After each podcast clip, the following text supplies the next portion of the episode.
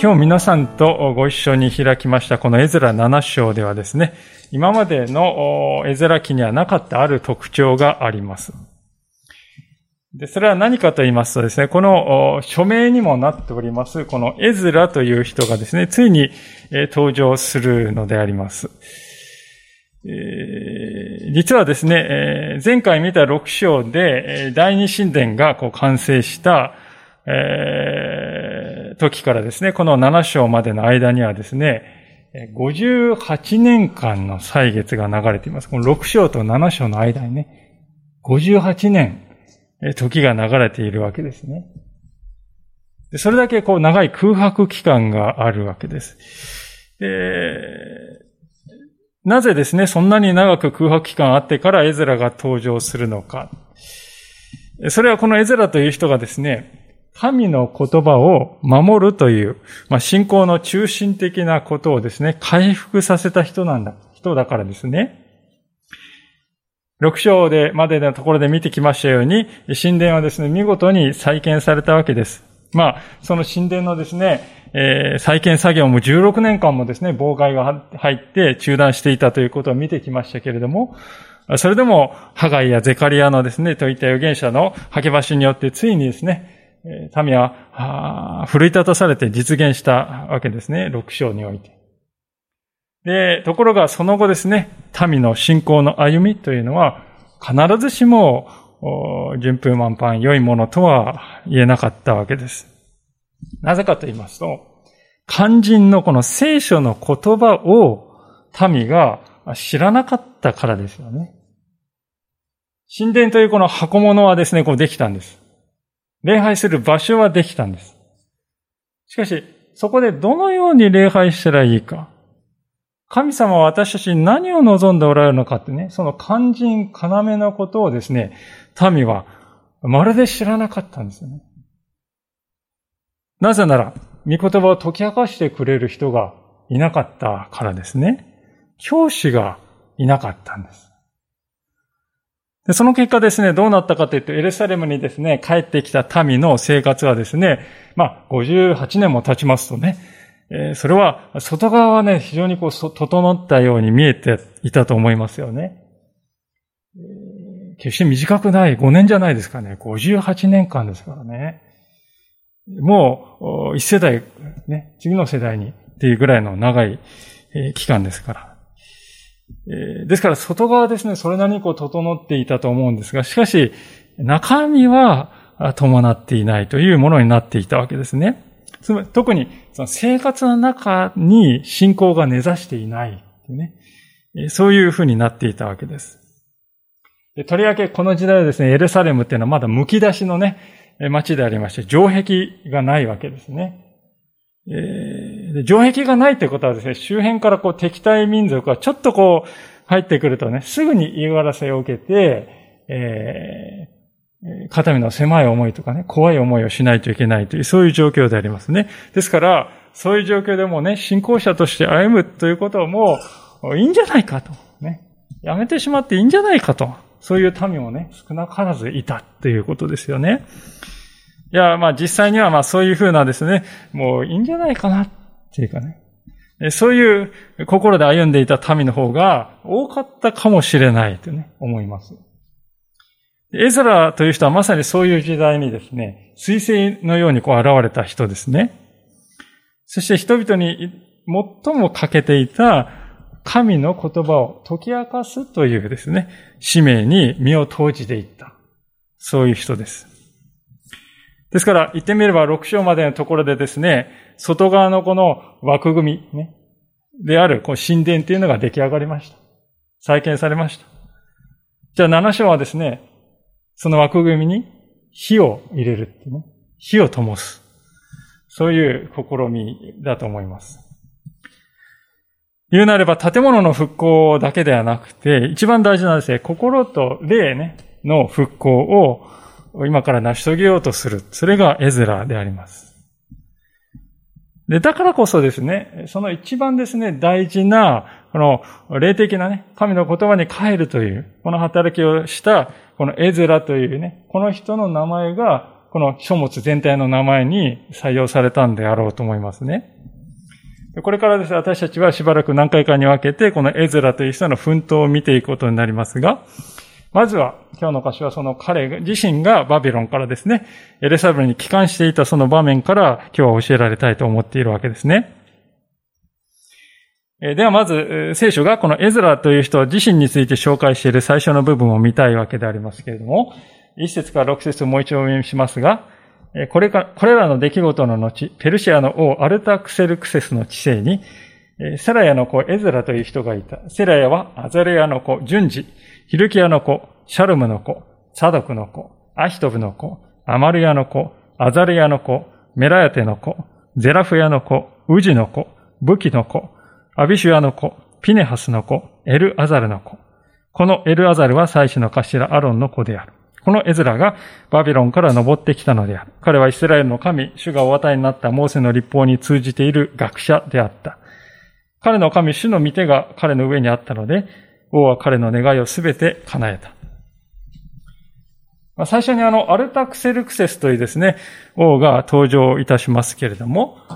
この王というのはですね、ペルシャ建国の時の王様で、イスラエル人を帰国させようという命令を出したですね、初代のこのキュロス2世という人から数えると、6代目にあたる人でありますね。アルタ・クセルクセスという人は。で、この王の時代にペルシャ帝国の大都市であるバビロンという町にいたのがこのエズラという人です。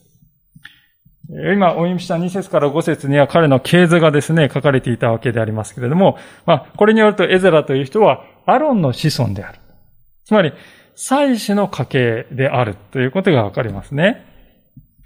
で、なんでこういう系図が書いてあるかというとですね、エズラという人はパッドでのね、えー、一般人だっていうわけではなくて、これから彼がエルサレムで礼拝改革をね、する。まあ、ある意味宗教改革って言ってもいいかもしれませんが、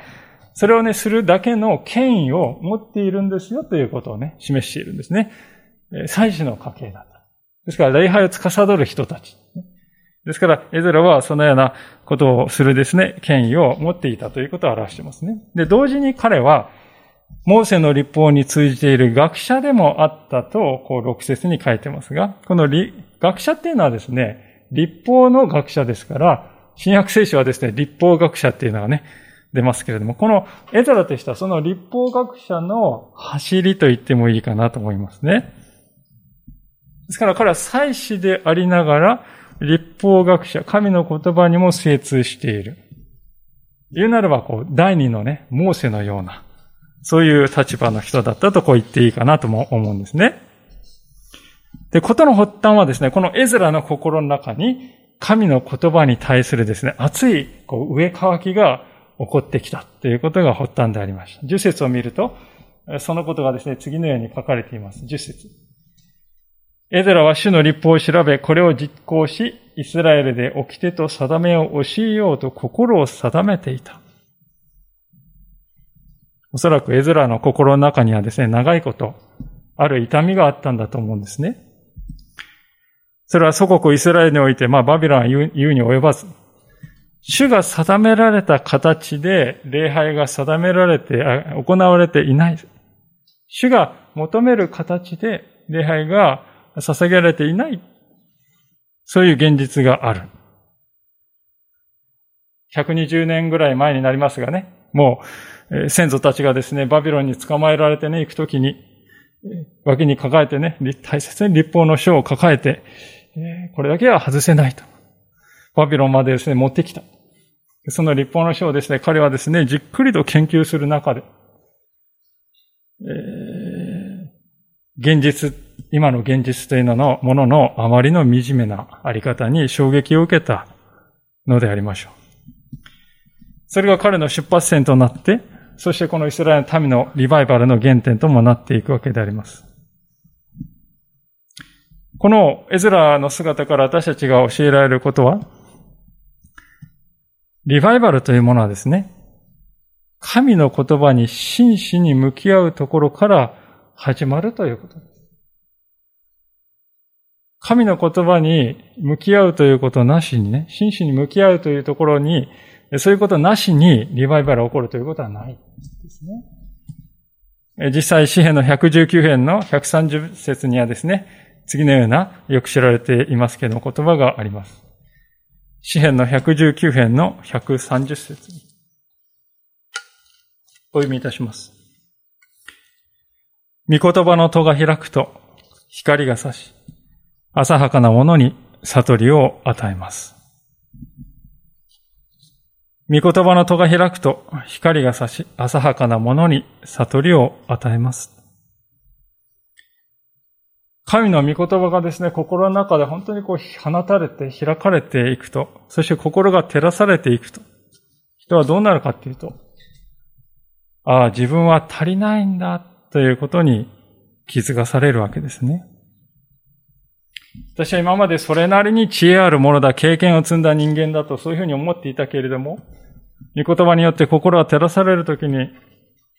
や、そうではなくて、実に浅はかなものだったんだと。そういう事実に気づくのであります。で、聖書はそのことをですね、悟りとこう呼んでいるわけですね。悟りと聞きますとですね、私たちは何かこう、自分はもう悟ったんだってね、理解しちゃったんだ。ある種こう超越した、ね、一歩超越した高みに自分は達したんだっていうことを、悟りとこうね、考えているわけでありますけども、聖書における悟りっていうのはですね、反対なんですよね。むしろ、ああ、私は何も知らない浅はかなものだったんだと、心の底から認められるということ。そのような人を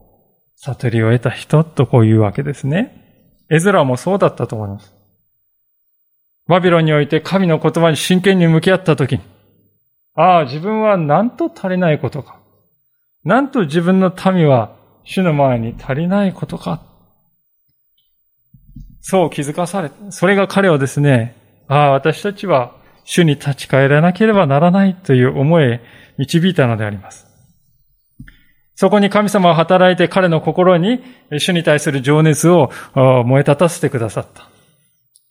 た。その情熱がですね、主よ私を使わせてくださいという祈りへとエズラを導いていったのであります。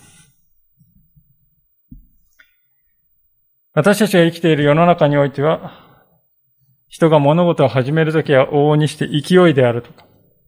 あるいは直感であるとか、あるいは無我夢中でした。まあ、そのようにして人々は物事を始めがちであります。で、ともすると私たちも同じようにしてしまうかもしれません。しかし聖書の原則はいつもですね、神の言葉から始めなさい。というところで、ことですね。御言葉の前に静まる。そして自分自身の足りなさということを御言葉から知らされる。そしてそこからですね、主を、主に対する渇きが起こる。そうしてですね、こう紡ぎ出されていったものでしかですね、成功することはないんだと。で、そのようにして御言葉から出発したものはですね、実際にその人を動かすことができるわけですね。エゼラをこの時動かしていたのも、まさにそうだったと思うんです。神の民と呼ばれる民なのに、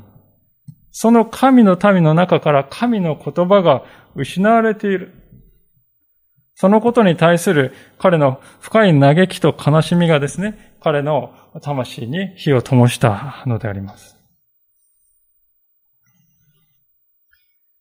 では、信仰者が物事を動かすときに必要なものは情熱だけでしょうか？そうではないということですね。学びと訓練が必要だったということです。エゼラがですね、この旅をですね、始めた時、実際に何歳、いくつであったのかっていうのは書かれていないのでわからないんですけれども、しかし、確実なことがありますが、それは何年もの間、ことによると何十年もの間、エゼラはですね、立法の学びを熱心に行って、備えていたということです。彼はこれからですね、教師として民を導くということを始めようとしていました。人に教えるということはですね、自分が学ぶということとはまた次元が異なることですね。私たちは人に教えようとするとですね、分かっていると思ってたのに、いざ教えようとすると、え？何も分かってなかったんだなとこう気づきますね。ですから、ね、皆さん聖書をね、人に教えようとする。一緒に学ぼうとする。人を導こうとするっていう経験、本当にいい機会だと思います。自分が本当は分かっていなかったということが分かるからですね。ですから、人に教えようとして備えているエズラ、日々ですね、数段高い研鑽と備えをし、必要としていたわけですね。皆さん、世の中には良い職人さんがいらっしゃいますね。良い職人さんとそうでない職人さんをですね、分ける、避け目、分かれ目というのはですね、良い職人さんは毎日道具の手入れを怠らないという人だと思うんですね。良い料理人との日々ですね、包丁をですね、手入れをする。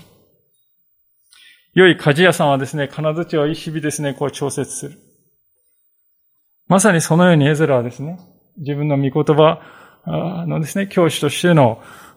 あり方を、エルサレムにいざ行くずっと前から備えて整えていた。すでにこの日のことを想定して訓練を怠らなかったということです。私たちが何かを、新しいことを行おうとするときには、このような備えが必要であるということは言うまでもありません。とりわけ私たちが誰かを主に導こうとするときは、なおさらのことであります。御言葉を教えるということは決してたやすいことではありません。そこには深い聖書の学びと盗撮、そして静まりの時が欠かせないわけであります。私たちは聖書を開くとき、そのようなですね、本当に備えの時が必要なことは、明らかではないでしょうか。例えばあの、モーセ。彼はですね、本当に40歳の時に、まあ、その時のですね、非常にこう勢いというかね、情熱に任せてイスラエルを救うんだと思いましたけれども、当のイスラエル人から拒絶されてしまう。そして、実際に彼がイスラエルの民を導くようになるまでには、40年間の備えが必要でした。あの、ヨセフもですね、優秀な人ではあったにしろ、彼が17歳で、エジプトに売られてから、ファラオの前に立つあの時まで、13年間の備えの時が必要でありました。私たちの主であるイエス様さえも、交渉外に入られる前にあの40日間の荒野の断食を通られました。信仰の巨人と呼ばれる人たちでさえもこのような経験を通っているのならば、私たちにはなおのこと、主の前に備えるという真摯な姿勢が必要なことは言うまでもないだろうと思います。私たちの中でですね、配偶者の救い、あるいは子供の救い、親族の救いを願っていない人はいないと思います。では、将来必ず訪れるその時のために、今、どんな備えをしているだろうか。自分自身が主の言葉に真摯に向き合っているだろうか。私は備えているだろうか。御言葉を教え、語る時のために準備をしているだろうか。何よりもエゼラ自身の、エゼラのように自分自身が御言葉に従って生きようと心に定めて、エルサレムに帰る前からそれを彼はもう実行していた。私はそう生きているだろうかと。そこが問われているということなんですね。さて、聖書はこの箇所で今まで述べてきた二つの事柄に加わるですね、最後の1ピース、大事な1ピースのことも同時に語ってくれておりますが、それは何かと言いますと、神の御手であります。六節を見ると、彼の神、主の御手が彼の上にあったので、王は彼の願いをすべて叶えたとこう書いてあります。九節においても、彼の神の御手は確かに彼の上にあり、とこう書かれています。で、神の御手という言い方はですね、この最後の主の御手ですけども、28節でもですね、登場します。この7章の中に3回もですね、神の御手、主の御手というですね、えー、言い方が出るわけであります。エゼラのミッションがですね、祝福を持って始まったのは、この神の御手が彼の上に置かれていたからだと聖書は力強く証言しているんですね。で、私たちはですね、この神の御手があるということをなんとなくこう漠然とね、理解するわけですけれども、実際にはこの神の御手があるっていうのはどういう状態のことを言うんだろうかと考えてみたいんですね。私たちのこの人間の体で言いますと、手っていうのは何に使いますか？それはですね、物事を実際にこう実現、実行するために手はですね、欠かすことのできない器官ですね。手で物を取り、物を与え、手で書き、手を動かしてですね、何かをなす。ですから、何かを実行することをね、手を動かすと、比喩で語ったりしますね。ですから、神の見てと言った時も、神様が物事を実際に成し遂げてくださる姿を人間に例えて、こう擬人化して表現しているわけですね。神様に日本の手がね、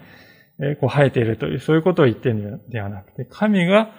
人のように手を動かせて、ことを行っておられるという姿を擬人化して表しているわけです。ですから聖書を開きますとね、神の見ててない至るところに出てくるんですね。それは天地創造の時、神の指の技である天地を見るのにと詩篇の中に書いています。あるいはまた、出エジプトの時にですね、神の力強い見てが民を救った。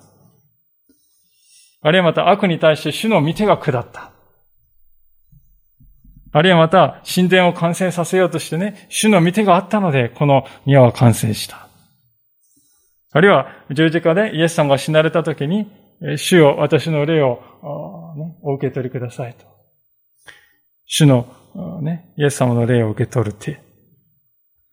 あるいはまた、人たちに証しをさせる主の御手があったので、人たちは大胆に語った。まあ、などなどとね、こう神の御手っていうのは書いてあるわけであります。文字通り地上における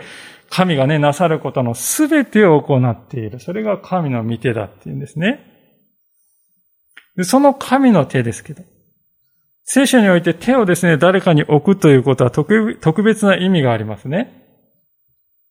あの、モーセがですね、自分の後継者としてヨシュアをですね、任命したときに何をしたかというと、ヨシュアの頭の上にこう手を置いてですね、祈ったんですよ。で、その時にですね、ヨシュは知恵の霊にですね、満たされて、そして、モーセに従った民はですね、モーセが手を置いた、今度はヨシュアに従うようになったと、新明記に書いてありますね。つまり、手を置くということはね、代理者として任命するっていうことなんです。ですから、エゼラの上に主の御手があったと聖書が書いてあるということはね、彼が主にあって任命された器であったということをですね、如実に物語っているんですね。ですから、エゼラが誰よりもまず主の前に真実に歩んでいるかどうかということが大事だったわけであります。皆さん、神の言葉をね、解き明かすということはですね、神の代理人として語るということなんです。ですから、神様との関係がおろそかにね、している人がね、そういう神の代理者として語るっていうことはね、ありえないんです。神様はご自分を第一にしない人の上に見てを置くということは決してないということですね。まさにこのことのように私たちにとって、この主を礼拝するということは最も大切なことになるわけであります。主との交わりを私は第一にしている。主の、主の日を守る。キリストが愛された教会の一員としてそれを守るということ。それは信仰者にとって最も基本的な事柄であり、中心であるわけです。そこがおろそかになっていては、主の御手が私たちの上に置かれる。そのようなことはない。ということですよね。主の代理人としての任命なんですから。皆さんもですね、自分の働きを誰かにですね、任せようと思うときに、誰に任せるかっていうとね、何よりも自分との時間を大切にしてくれるっていうね。しっかりと意思疎通の時間をとって理解し合っている、そういう人にですね、頼むよって言うんじゃないでしょうか。神様も同じなんですね。あなたは主から私の働きをあなたに委ねたいんだ。あなたに手を置きたいんだ。そう思われるような信仰の歩みをしているでしょうか。そのことを今日ですね、この絵面の姿からまず問いかけられたいと思うんであります。さて、こうしてですね、主にあって召された人、エズラを先頭に、民はエルサレムへの旅を始めたわけでありますね。7節から9節にはその旅の様子が、えー、簡潔ですが書いてあるわけですね。丸4ヶ月にもわたる旅。で、しかしまあその旅の様子はですね、次の8章でかなり詳しくですね、語られていくものですから、まあその時にね、次回見ることにしたいと思いますが、今日はですね、えこの旅にあたって彼がですね、アルタクセス、えクセルクセス王からですね、受け取っていた王の手紙がね、今日の後半のところに書いてあるんで、そこに注目したいんですね。なぜその手紙に注目するかと言いますと、この手紙を私たちが読んでいくとですね、このエズラという人が、このね、異教社会であるペルシャの、そして王様の前でどういうふうに生きてきたかっていうことがね、つぶさにこうわかるわけですね。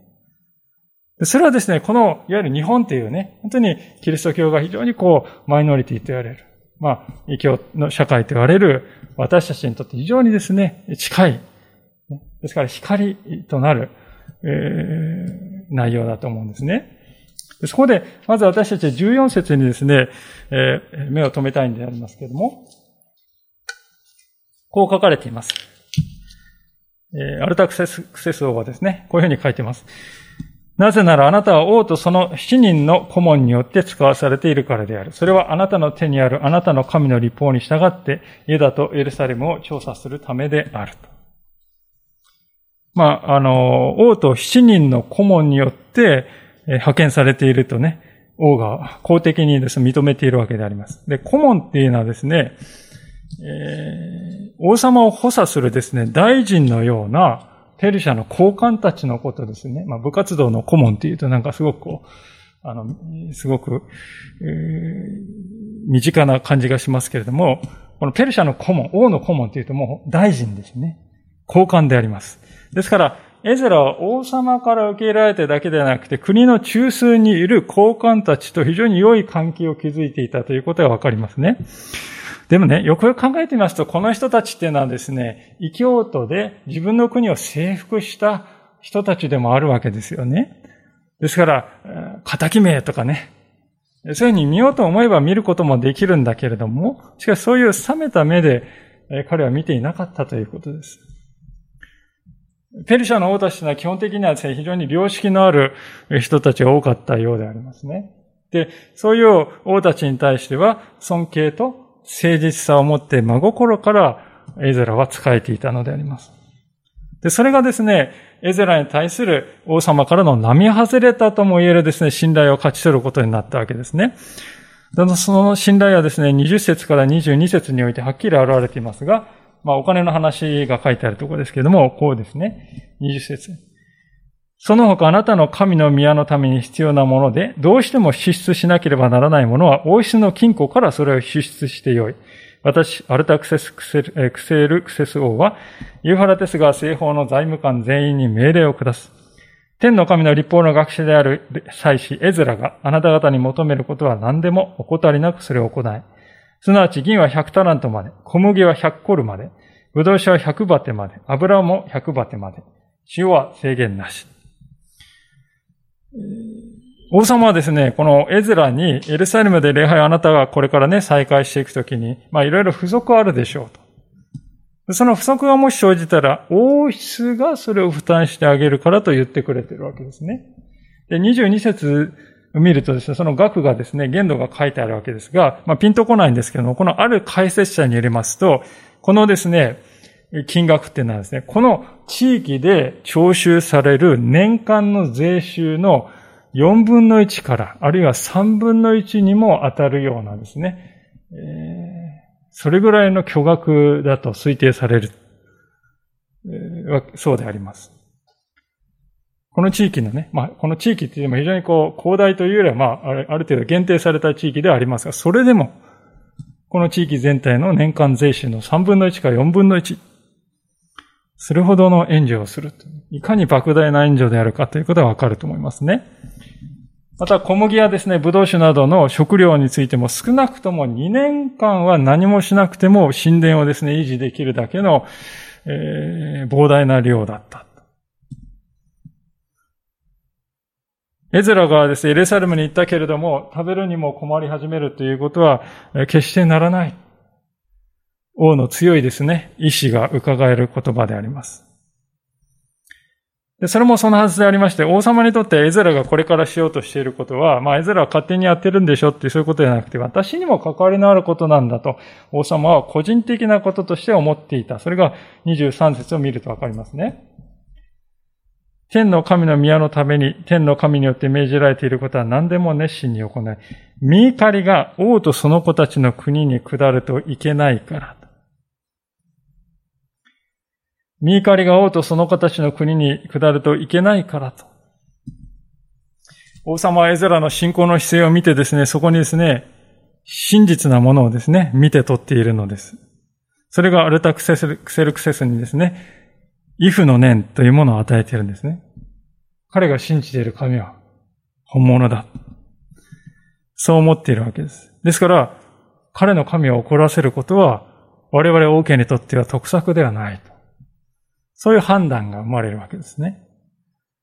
ですから、王様にとってはですね、まあ、エゼラが信じている神様なんでしょうという、そういう他人事ではなくて、自分の命運をも左右する神だと。そういうふうにな存在になっているのですね。自分ごとになっているわけです。王にとっては。ですから、王はですね、最終的には次のようにエゼラにこう語るわけですね。25節。エゼレよあなたは自分の手にあるあなたの神の知恵に従って裁き人や裁判官を任命し、ユーハラテス川西方にいるすべての民、すなわち、あなたの神の立法を知っているすべてのものを裁かせよ。またあなた方はこれを知らない者に教えよ。あなたの神の立法と王の立法を守らない者には、誰に対しても死刑でも追放でも財産の没収でも投獄でもその判決を厳格に執行せよ。まあ、非常に強力な権限ですよね。死刑とかね、追放とかですね、ちょっと考えられない。普通はこういうですね、権限っていうのはペレシャ人だけですよね、与えるのはね。間違っても現地の、その、非征服民にこういう権限を与えるってことは基本的にないわけですよね。例えば、イエス様が死刑された時もね、ユダヤ人は決められないから、ローマ総督ピラトのところに行って決めてもらうしかなかったわけですね。それが普通なんです。しかし、ここではエゼラはですね、そういう権限もすべて委ねると。で、これはですね、エゼラを総督に任命しているのと実績に同じでありますね。ですから、ペルシャ帝国、広大な帝国の中に、まるでポコッとね、ここだけ何かこう独立政府があるような、そんなイメージですね。そこまで信頼され、王から信頼を得ているっていうね。皆さん本当に興味深いのはですね、ペルシャに囚われていたイスラエル人の中にはこういうですね、エズラのような信頼を得ている人っていうのは数多くいるんですよね。それはあのダニエルがですね、一番の有名なところでありますが。しかしダニエルだけではなくですね、このアルタクセルクセスの一個前のですね、アハシエラスという王の時にあのエステルとかね、あるいはモルデカイというあの人たちも同様であります。それだけの信頼をですね、あの、ペルシャという教社会の中で、彼ら獲得していたということなんですね。で、そこで私たちはですね、今日知りたい。それは、どうしたらこのような信頼を彼らは勝ち取ることができたのだろうかと。そして、引いてはそれはね、私たちがこの社会においてそのようなですね、信頼あるを周囲の人たちから得るにはどうしたらいいかという、そこにつながっていくわけですけどね。皆さんはどうでしょうか？あの人はね、クリスチャンでしょ？クリスチャンだから信頼できる。彼はね、信仰者でまっすぐな人だから彼に頼んでおけば安心だよ。あるいは、彼女のような人柄ならぜひ頼みたいわ。周囲の人たちからそのような評価をですね、ごく自然に得られる、そのような生き方とは、一体どのようなものなのだろうか。今日、ね、最後のところで見たいのはそういうことでありますが、それはですね、えー、何においてもですね、まず何においても、主を第一とする生き方を貫いているということであります。私たちはですね、皆ですね、人と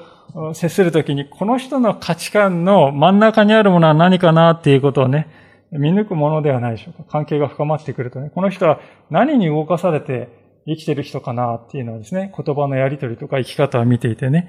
えだんだんと見抜いていくわけであります。で、そこに主がいるのならば、人々もそれを見てですね、あ、この人にとってはこの主というお方はそれだけ価値があるお方なんだなと、そう知るわけでありますね。それは私たちにとってはですね、ああ、自分は主の代理人なんだと。そして小さなキリストなんだ。小さなキリストとしてこの世界で生きていくんだ。生きているんだというそういう自覚をね、いつも忘れないで生きているということだと思いますね。私たちはですね、自分ではですね、自分なんて小さくてってこう思うわけでありますけどね。でも、どんなに小さくても、どんなに知恵の足りない私たちであったとしてもね、私たちが出会う人にとっては、私たちが唯一のクリスチャンかもしれないんです。イエス・キリストのイメージが私たちの生きる姿によって決まるかもしれないんです。そうすればね、こんな私なんかダメだからって言ってね、自分の不甲斐なさを言い訳に使ってしまっていいだろうかと。いや、むしろこんな私ですけれど。でも、イエス様に愛されてんです。イエス様に支えられて守られて、日々やっていけてますと。そのように言いたいなと思います。でそのようなですね、姿を見ると、ああ、この人ってとっては、神様は一番大事な存在なんだな、とね、誰もが理解するようになるのではないでしょうか。まあ、そういうわけで、死を大事とする生き方を貫いているということがまずあるわけですね。さあ、二番目のことはですね、主にあってこの世のことにも全力で取り組んでいるということですね。クリスチャンがですね、陥りがちな問題の一つはですね、何かと言いますと、生と俗を分けてしまうということですね。聖なる領域と俗なる領域をですね、きれいにこう線を引いてパッと分けてしまうんですね。つまり、具体例で言いますと、教会のことは聖なる良いことだけれども、世の中のことは俗なる、まあ、小さいことだからという具合にですね、両方こう切り分けてしまうということですね。で、こういう切り分けをすることの問題点はですね、聖なることだけをやっていればいいんだと、そういう発想になってしまうということですね。奉仕は一生懸命するけれども、仕事や家庭のことは適当に。もし私たちがそのような生き方をしている、あるいはそういう意識がどこかにあるとすれば、そのような私たちを見た家族は、神様を愛するようになるだろうか。エザラがもしですね、例えばエルサレムの神殿のことばっかりですね、気にかけていてですね、ペルシャ帝国のですね、仕事はもうなんか身が入らない。そういう様子を見たらね、王はですね、エザラをここまで信頼したと思いますか？ありえないと思うんですね。むしろ反対に。エゼラの普段の仕事ぶりを見ていたからこそ、王は彼を信頼したわけです。ですから死を大事として生きるということはですね、このようなことはどうでもいいんだと、そうやって生きるということではなくて、そうではなくて、私は死を愛するがゆえに、その主が愛しておられるこの世においても、精一杯使えていくんだと。そういうあり方ですね。私は主を愛しています。それゆえに、主が愛しているこの世においても精一杯使えていきます。それが主が望まれる歩みだということであります。さあ、第三の特徴ですね、見たいと思うんですけど、それはですね、信仰における真実さを保っているということでありましょう。これは言い換えると信仰において守備一貫した態度を持っているということですね。つまり、表面的でないということです。表面的でないということはですね、イエス様がここにいるときにはやらないようなことを、イエス様から隠れたところでもやらないということですね。イエス様はこの横に座っているときにはこんなことをやらない、こんなことを口にしない。それなら、イエス様から隠れているところでもやらない、口にしないということです。それが一貫したですね、態度ということですね。で、そういうですね、あり方で生きていると、他の人から見るとですね、あ、この人の真の部分には確かな信仰が宿っていると見抜くのであります。それが真実な信仰というものでありましょう。で、なぜかで、なぜですね、これがですね、大切かと言いますと、この世の中にはですね、不真実なものが溢れているからですよ。それはね、日々そういうものに触れて人々は疲れ果てているんです。誰もが形だけやってくれればいいから。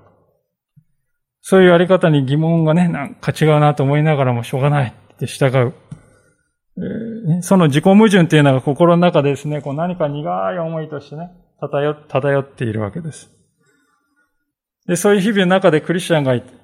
表裏のない真実のあり方で生きようと努力しているのを見ると、人々はですね、目を丸くして驚く。そんな人はいるんだ。そして尋ねますね。何があなたにそういう生き方をさせるんですか？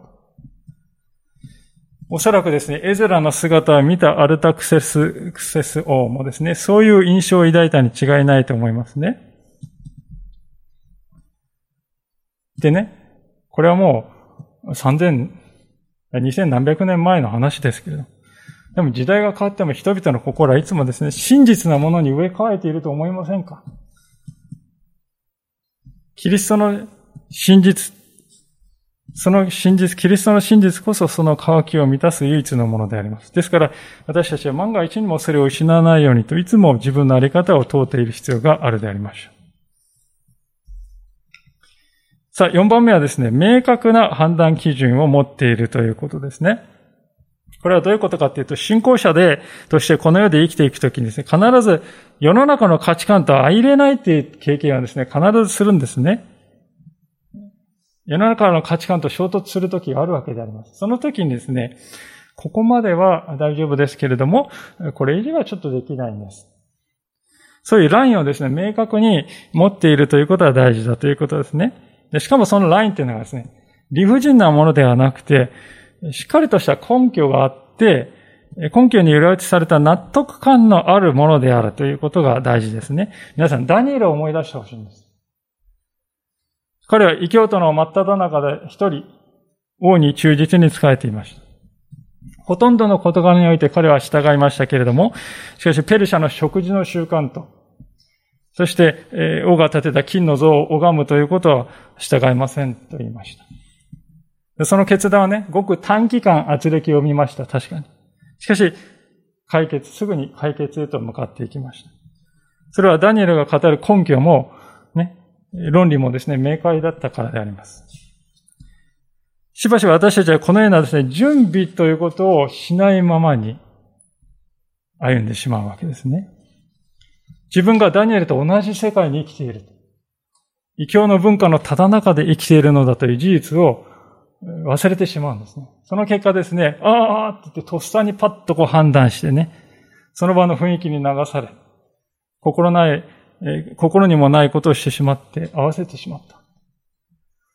痛むことになるわけですね。すべてはですね、自分の中で明確な判断の基準と根拠を持っていなかったということが原因であります。ですから、私たちは備えるということをしないで、この世において信仰をですね、保ち続けるということは非常に難しいわけですね。しかし、明確な基準を持っているのならば、恐れないで歩んでいくことができるわけですね。教会やあるいは牧師といった人々が存在しているのは、そういう基準をですね、持つということを助けるためでもあるんだということです。では、最後の特徴を見たいと思いますけれども、それはですね、彼が栄光をいつも主にお返ししているということです。今日の最後の箇所にはですね、エズラのそのような姿勢が現れていますから、最後のところちょっと見たいんですが、27節と28節ですね。私たちの父祖の神、主が褒め立てられますように。主はエルサレムにある主の宮に栄光を与えるために、このようなことを王の心に起こさせ、王とその顧問と王の有力な交換すべての前で私に恵みを得させてくださった。私の神主の御手が私の上にあったので、私は奮い立って一緒に登るイスラエル人の頭たちを集めることができた。えー、今まではですね、彼は彼はっていうね、えー、書いてあったのが、ここで私はっていうね、いきなり一人称にね、えー、主語が私に変わっているわけですから、明らかにエズラ本人がここらは書いているわけですけれども、彼は一連の起こっている出来事は偶然でもなく、あるいは自分の能力によるのでもなく、ただ、主が王の心を動かしてくださったゆえなんだと告白します。また自分がこういう並外れた行為を受けた理由は、王たちすべての前で私に神様が恵みをくださったゆえなんだと言いますね。決して私が巧みにプレゼンをしたからだと。私は普段から根回ししていたからだとかね。そういうふうには思わないわけです。すべて主の恵みによることだと、心底思っている。ですから彼の姿を見ているとね、なんかこう獲物を狙ってるライオンみたいな野心だとかね。あるいはまた、この自分が立ち上がってやらなければっていう、なんかこう、悲壮な、なんていうんですか、こう、気負いっていうのはないですよね。そういう彼の姿を王が見ているので、エズラを王はここまで信頼する。それが根本的な原因だったと、私にはそう思えてなりません。今日、全体を振り返って、私たちが最後にもう一度確認したいことが一つだけありますが、それを申し上げて終わりたいんですけれども、それはですね、神の言葉に立ち続けるということの重要性であります。そもそもイスラエルのですね、国の凋落というのはどこから始まったわけのでしょうかそれは神の言葉から離れた時です。旧約聖書が全体として教えるですね、痛みを伴った教訓はですね、本当に民が神の言葉から離れていくときに、凋落していくというですね、本当に紛れもない関係性ですね。そもそも民がですね、御言葉に立ち続けていれば、バビロンにはいないんです。バビロンに囚われることもなかったんです。でもね、たとえ失敗したとしても、御言葉に立ち返るならそこには回復が与えられていく。エズラが立てられて、王の心がですね、思いがけずに開かれて、必要なものが備えられて、不思議と道が開かれ、また次の道が開かれ、開かれていく。ですから、聖書は結局私たちの信仰者としての営みの中心は何かというと、それは御言葉に立ち続けているかどうか、そこに全てがかかっているんだよと教えるわけであります。私たちが真剣に主の御言葉に立ち返ろうとするなら、そのような私たちの上には主の御手が置かれる。そして自分でも想像もしなかった新しい展開が私たちと行き手を待ち受けることになる。あなたはいかがでしょうか？御言葉に真実に立ち返ろうでありませんか？そしてあなたを通して主が成したいと思っておられる豊かな恵みを体験させていただくものとされようではありませんか。お祈りをしたいと思います。